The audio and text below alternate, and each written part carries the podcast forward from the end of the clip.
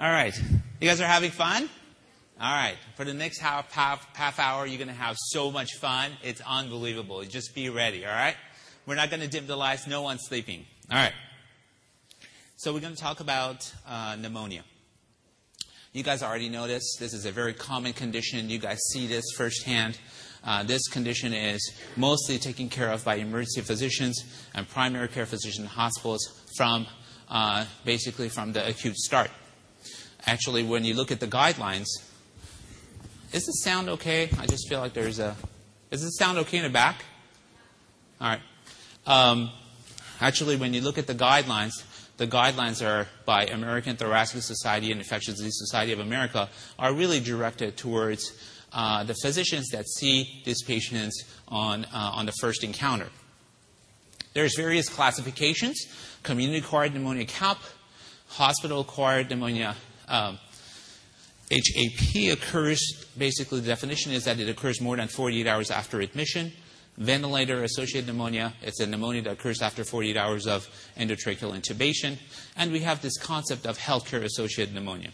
We're not going to be discussing hospital-acquired or ventilator-associated pneumonia because majority of you are not treating this condition. So we're going to concentrate on CAP and HCAP. Now, what is HCAP? Seriously, where did that come from? Right? So there's this broad definition, this really broad definition. Hospitalized for more than two days, within 90 days of infection, residing in a nursing home or long term care facility, attended a hospital hemodialysis center, received IV antimicrobial therapy, and if you can ever figure this out, family member with a multi drug resistant pathogen. It's a very broad spectrum definition, and what the guidelines are recommending you to do is that whenever you have a patient that fits into the HCAP, you need to treat them for unusual or resistant organisms, and that means MRSA, Pseudomonas, and some studies have also advocated looking at ESBLs, extended spectrum beta lactamase producing Enterobacteriaceae. Should we do that? Is this the right thing?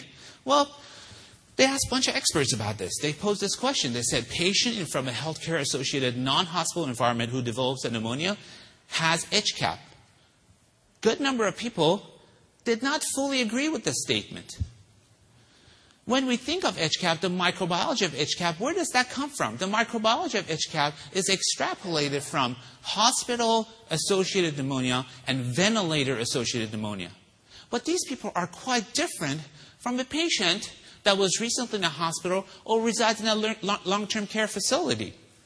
There is a spectrum of patients that reside in a long-term care facility. Not everybody in a long-term care facility is non-ambulatory, is always in the bed, and has a bunch of tubes every orifice of their body. That's not the case. Should we treat a patient that's in a long-term care facility who's ambulatory and basically has dementia and the family cannot take care of him, the same as somebody who is non-ambulatory, has had stroke, bedridden, and has every tube in the body. It should not, we should not think of it that way. Another question, initial empiric therapy for HCAP is the same for hospital-acquired pneumonia. Majority of the people had reservation and did not agree with the statement. Patients should receive empiric therapy for MRSA at the time of HCAP diagnosis. Significant disagreement with this statement. And these are the experts that are answering these questions. Studies have looked at this with respect to microbial prediction of HCAP. This is a retrospective study of 600 patients or so. Specificity for HCAP definition for uh, presence of resistant pathogen, meaning MRSA, Pseudomonas, or ESBLs, was about 50%. It misclassified one third of the patients. All variables also have various prediction models. For example, if you score, if you give them points, the prevalence varies. A patient who is on hemodialysis is at risk for MRSA, but not necessarily at risk for Pseudomonas. A patient who has COPD, severe COPD, is at risk for Pseudomonas, but they're not at risk for MRSA. So why should we treat them so broadly? The current recommendations really dis- don't distinguish that. There is new, there are new guidelines on the way, and we should probably see them within the next six months. And the hope is there is a little better differentiation of these patients and a narrower spectrum of therapy for most of these patients. Most of these patients do not require such broad spectrum antimicrobial therapy. The current recommendations are if you have a hospital associated pneumonia or patient with risk factors for resistant pathogen, but the risk factors for resistant pathogens were the ones that I showed you, we treat them broadly. But I want you to understand there is significant controversy behind this. It's not born out of true science. It's an extrapolation from different set of patients that have some characteristics with the other group, and hence we treat them broadly. Not everybody from a nursing home or long-term care facility requires such broad therapy. Look at the severity of the condition. Certainly, if the patient is going ICU, they're very sick, they need to be intubated, we treat them broadly. But we don't need to treat them broadly just because see a little cough and a little small infiltrate on the lung. They don't, they don't need to be treated so broadly. The microbiology of community acquired pneumonia is also very interesting. Majority of the time, actually, no matter how you do it, no matter what test you do, blood, or, you know, swab every orifice of their body, 60% of the time you have no pathogens. Viruses are commonly found. Rhinoviruses and influenza. Actually, there's a study just came out about last month that even questions the role of rhinoviruses. Just because we find an organism doesn't necessarily mean it's the pathogen. Many asymptomatic patients actually individuals carry rhinoviruses and doesn't necessarily mean it's a pathogen. Influenza, we kind of believe it's a pathogen because majority of patients who have influenza have symptoms. Bacteria, strep pneumonia are very common. Bacterial and viral uh, pathogens can coexist. Atypical pathogens are somewhat rare as well. When we talk about atypicals, we're talking about mycoplasma, Legionella, and Chlamydophila. All right? And from all of those, Mycoplasma and Legionella probably are the most common. And between the two, probably Mycoplasma will be number one. For ICU patients, we treat them a little broadly. ICU patients mean patients in septic shock. We cover for strep pneumoniae, staph aureus, and enterobacteriaceae. Even though staph aureus is not a common pathogen in general, we oftentimes see staph slash MRSA seen in sicker patients. There was a study done in EDs, 627 patients, and the prevalence of MRSA was about 2.4%. But almost all of those patients, one thing that they had in common, they were sicker. So for sicker patients, i.e. ICU patients, not because they're sick that they're being admitted to the hospital, but when they're going to ICU, we cover more broadly, specifically covering MRSA. There are various prognostic models, and I don't want to go into detail about these prognostic models because you all have heard of them, and we, the truth is that we don't use them often. But I want to quickly talk about these because you have to have some basic understanding of this prognostic model for us to talk about the later on studies. There's a prognostic model called pneumonia severity index. These, these, this prognostic model uh, identifies patients at low risk. There's the CURB 65. This one identifies patients at higher risk. And certainly, there are many other things that we think about in terms of uh, disposition decision making that's not always based on mortality. So, with respect to PSI, it's dependent on all those variables. I'm sure all of you have memorized this, right? You guys all know this by heart? Yes, sure you do. Nobody knows this, right? So, if you want to figure this out, this is on the web. You go in there, you put in your numbers, and you figure out what the PSI score is. And based on the scoring, there's a mortality associated with it.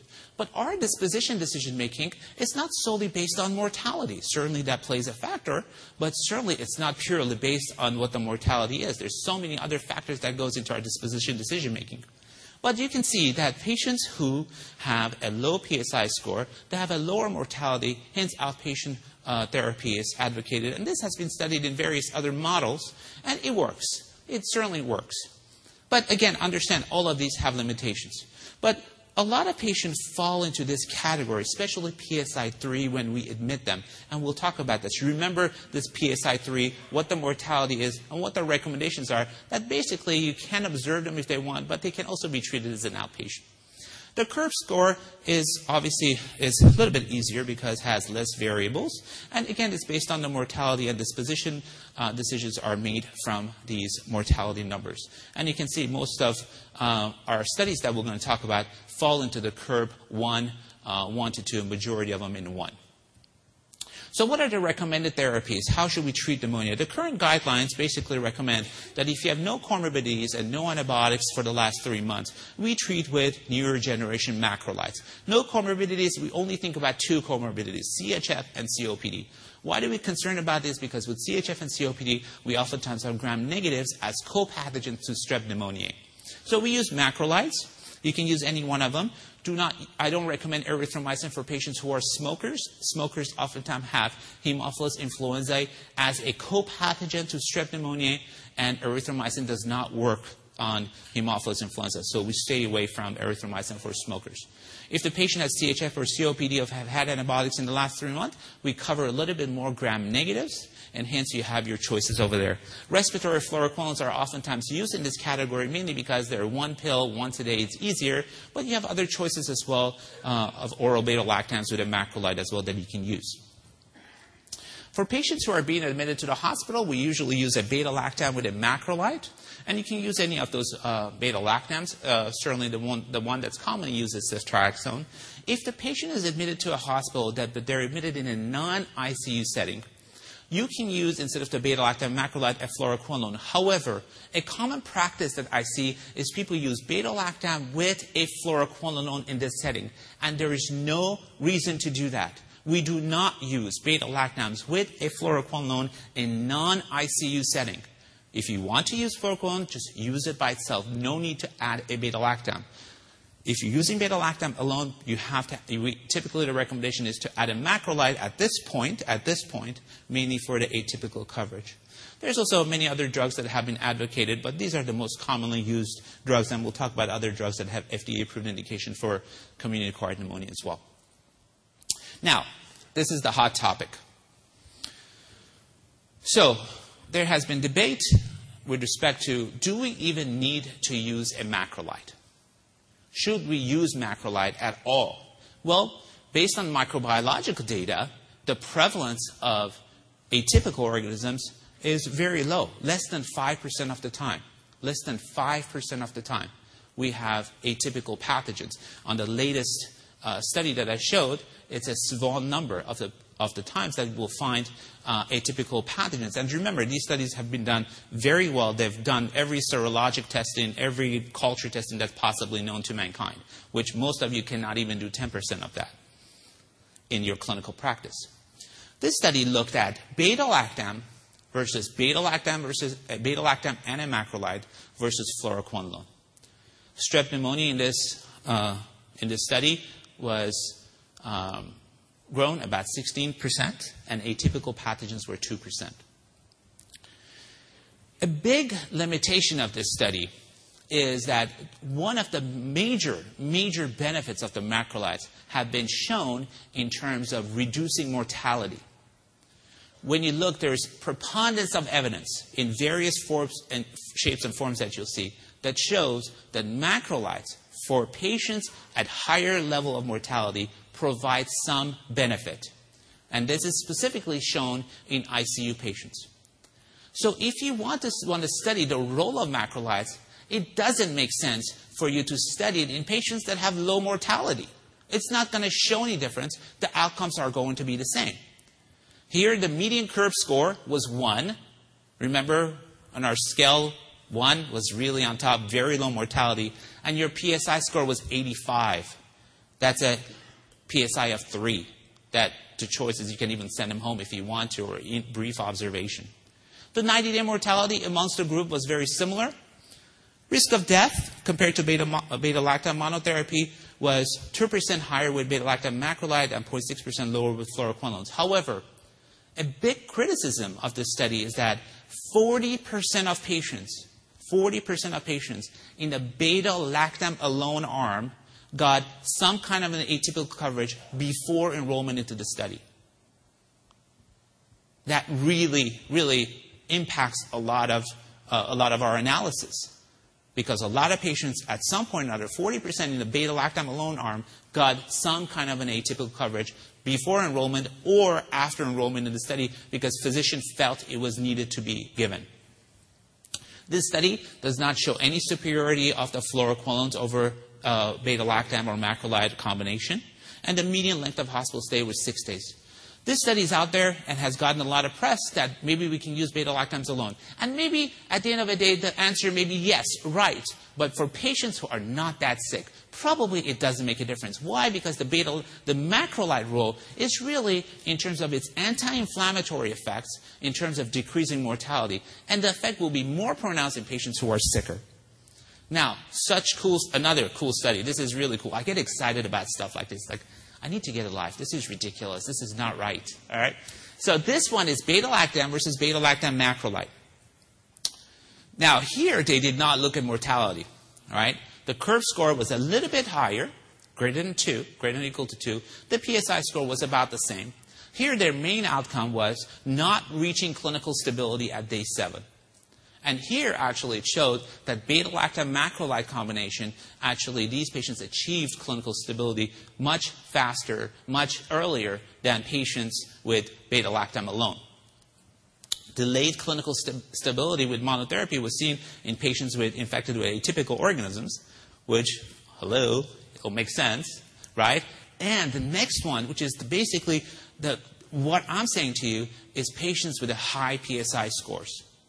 So for, with a high PSI scores, macrolides probably have some advantage. For patients with low PSI score, less likely to die, probably doesn't make sense. It doesn't make a difference. So for ICU players, with, with ICU players, we have choices. Um, and we'll talk about that. Probably for ICU players, it's good to add a macrolide, mainly not because of its antibacterial effects, but rather because of its anti-inflammatory effects. So a lot of, there's a lot of information out there about azithromycin. And there was a study out in New England Journal of Medicine not that long ago that basically said for patients who are taking azithromycin, there's higher risk of cardiovascular death. The problem with that study was that, well, they looked at, they didn't look at patients that actually took azithromycin. The, they looked at patients that got a prescription for azithromycin. Well, many of you know that many patients don't take their, their prescriptions anyways. But they only looked at patients who got a prescription of azithromycin, and they did not look at why they got the azithromycin. That study showed that patients that got azithromycin prescription for whatever reason it was, that a higher rate of cardiovascular death and arrhythmias. That study obviously has been criticized for the reasons I told you. There's a recent study that came out that looked at azithromycin mortality and cardiovascular event specifically in patients who have taken a dose, at least one dose, and they were given for their pneumonia. This is a retrospective cohort study, large number of patients. These are patients over 65 years of age with hospitalized with pneumonia. And this is a good group to really look at because these are the patients that often end up having higher mortality. This study showed that patients that took azithromycin had a lower probability of 30 day and 90 day mortality. They had an increase in probability of non-fatal MI. This is important for you to know, 3%. Increase in probability of non-fatal MI. There was a less chance of heart failure, but overall there were no differences in cardiac events and arrhythmia general. The number needed to, to, number needed to treat, to prevent one death at 90 days was 21. Number needed to harm was 144 for MI. So the net benefit was seven deaths averted for one non-fatal MI. So this is another study, even though it's somewhat retrospective, but it's a very, very large number of patients that probably for sicker patients, probably for sicker patients, macrolide do provide some mortality benefit. If you really are worried about cardiovascular effects of azithromycin, typically, typically that's not, and actually has been shown in a paper in the Journal of Medicine not that long ago, that we're not really concerned about the cardiac effects in younger patients and certainly in patients who are not predisposed to any cardiac events and they're not on any arrhythmogenic drugs and things like that. So, for ICU players, for ICU players, and this is another area, you may have come to my other, uh, other I, uh, ID and antibiotic lectures. I'm very much against using routine anti-pseudomonal agents. And even in ICU players, you do not need to institute anti-pseudomonal agents all the time, especially if your patient is really at, at, at, not at risk for it. So if they're not immunosuppressed, they haven't had recent hospitalization, there's no bronchiectasis, we don't need to routinely give anti-pseudomonal agent. Keep it, keep it uh, the same. Do not use fluoroquinolones in these patients alone by themselves. We use it with a beta-lactam, but the better choice probably, probably between the two, maybe beta-lactams with a macrolide, mainly because of this mortality benefit. But either one of them probably will be fine at the end of the day. Remember, we see staph with sicker patients, so we add empiric therapy to vancomycin. Just for you guys to know, by the way, vancomycin is not a good drug for pneumonia at all. We use this all the time. It's not a really good drug. Vancomycin has is a large molecule, and it doesn't really penetrate the alveolar, alveolar lining fluid area very well. It's what's called an ALF. It doesn't really penetrate that because it's a large molecule. And because of that, the level that's in the alveolar, alveolar lining fluid is only one sixth of what's in your plasma not the best agent, not the best agent. But currently, we don't have that many great agents that we actually can use or as, as widely available. But, and there's no preference. The American uh, guidelines do not really put preference over for example, vancomycin and linezolid, Canadian guidelines are a little bit more uh, um, clear. They, prefer linezolid over vancomycin, mainly because of the reasons that I said. But with American guidelines, there is really no specific preference made. But I just want you guys to know that in, in general, uh, vancomycin is not the best drug in this instance. But we don't have many good choices. For patients who have pseudomonal risk factors, we certainly cover for pseudomonas, and hopefully by the time your cultures come back, something comes back, we go ahead and, and uh, narrow the spectrum of therapy. When should you cover MRSA? Basically, there's only one indication if your patient is going to ICU. There is many other, many other uh, uh, criteria has been advocated, and you can see that here. It's all these uh, green, green uh, stars here.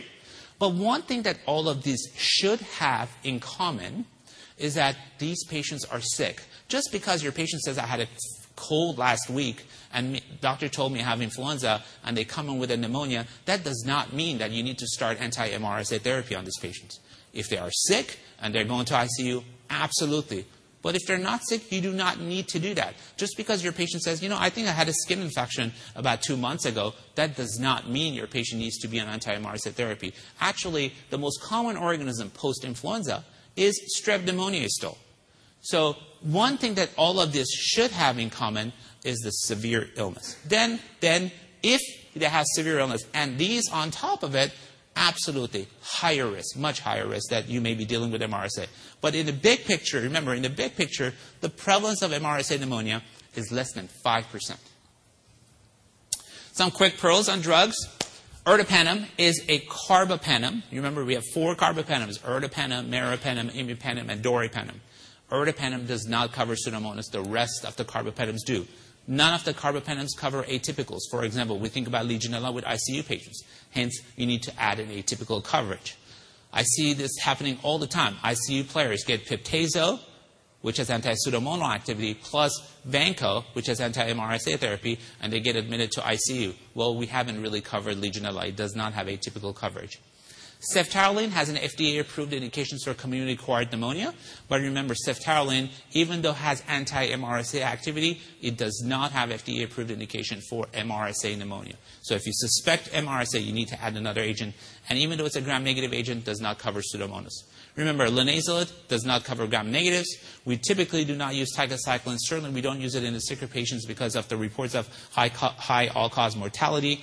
Uh, telithromycin has reports of hepatotoxicity. And I included daptomycin here is because oftentimes I see people use daptomycin for MRSA infections, including MRSA pneumonia.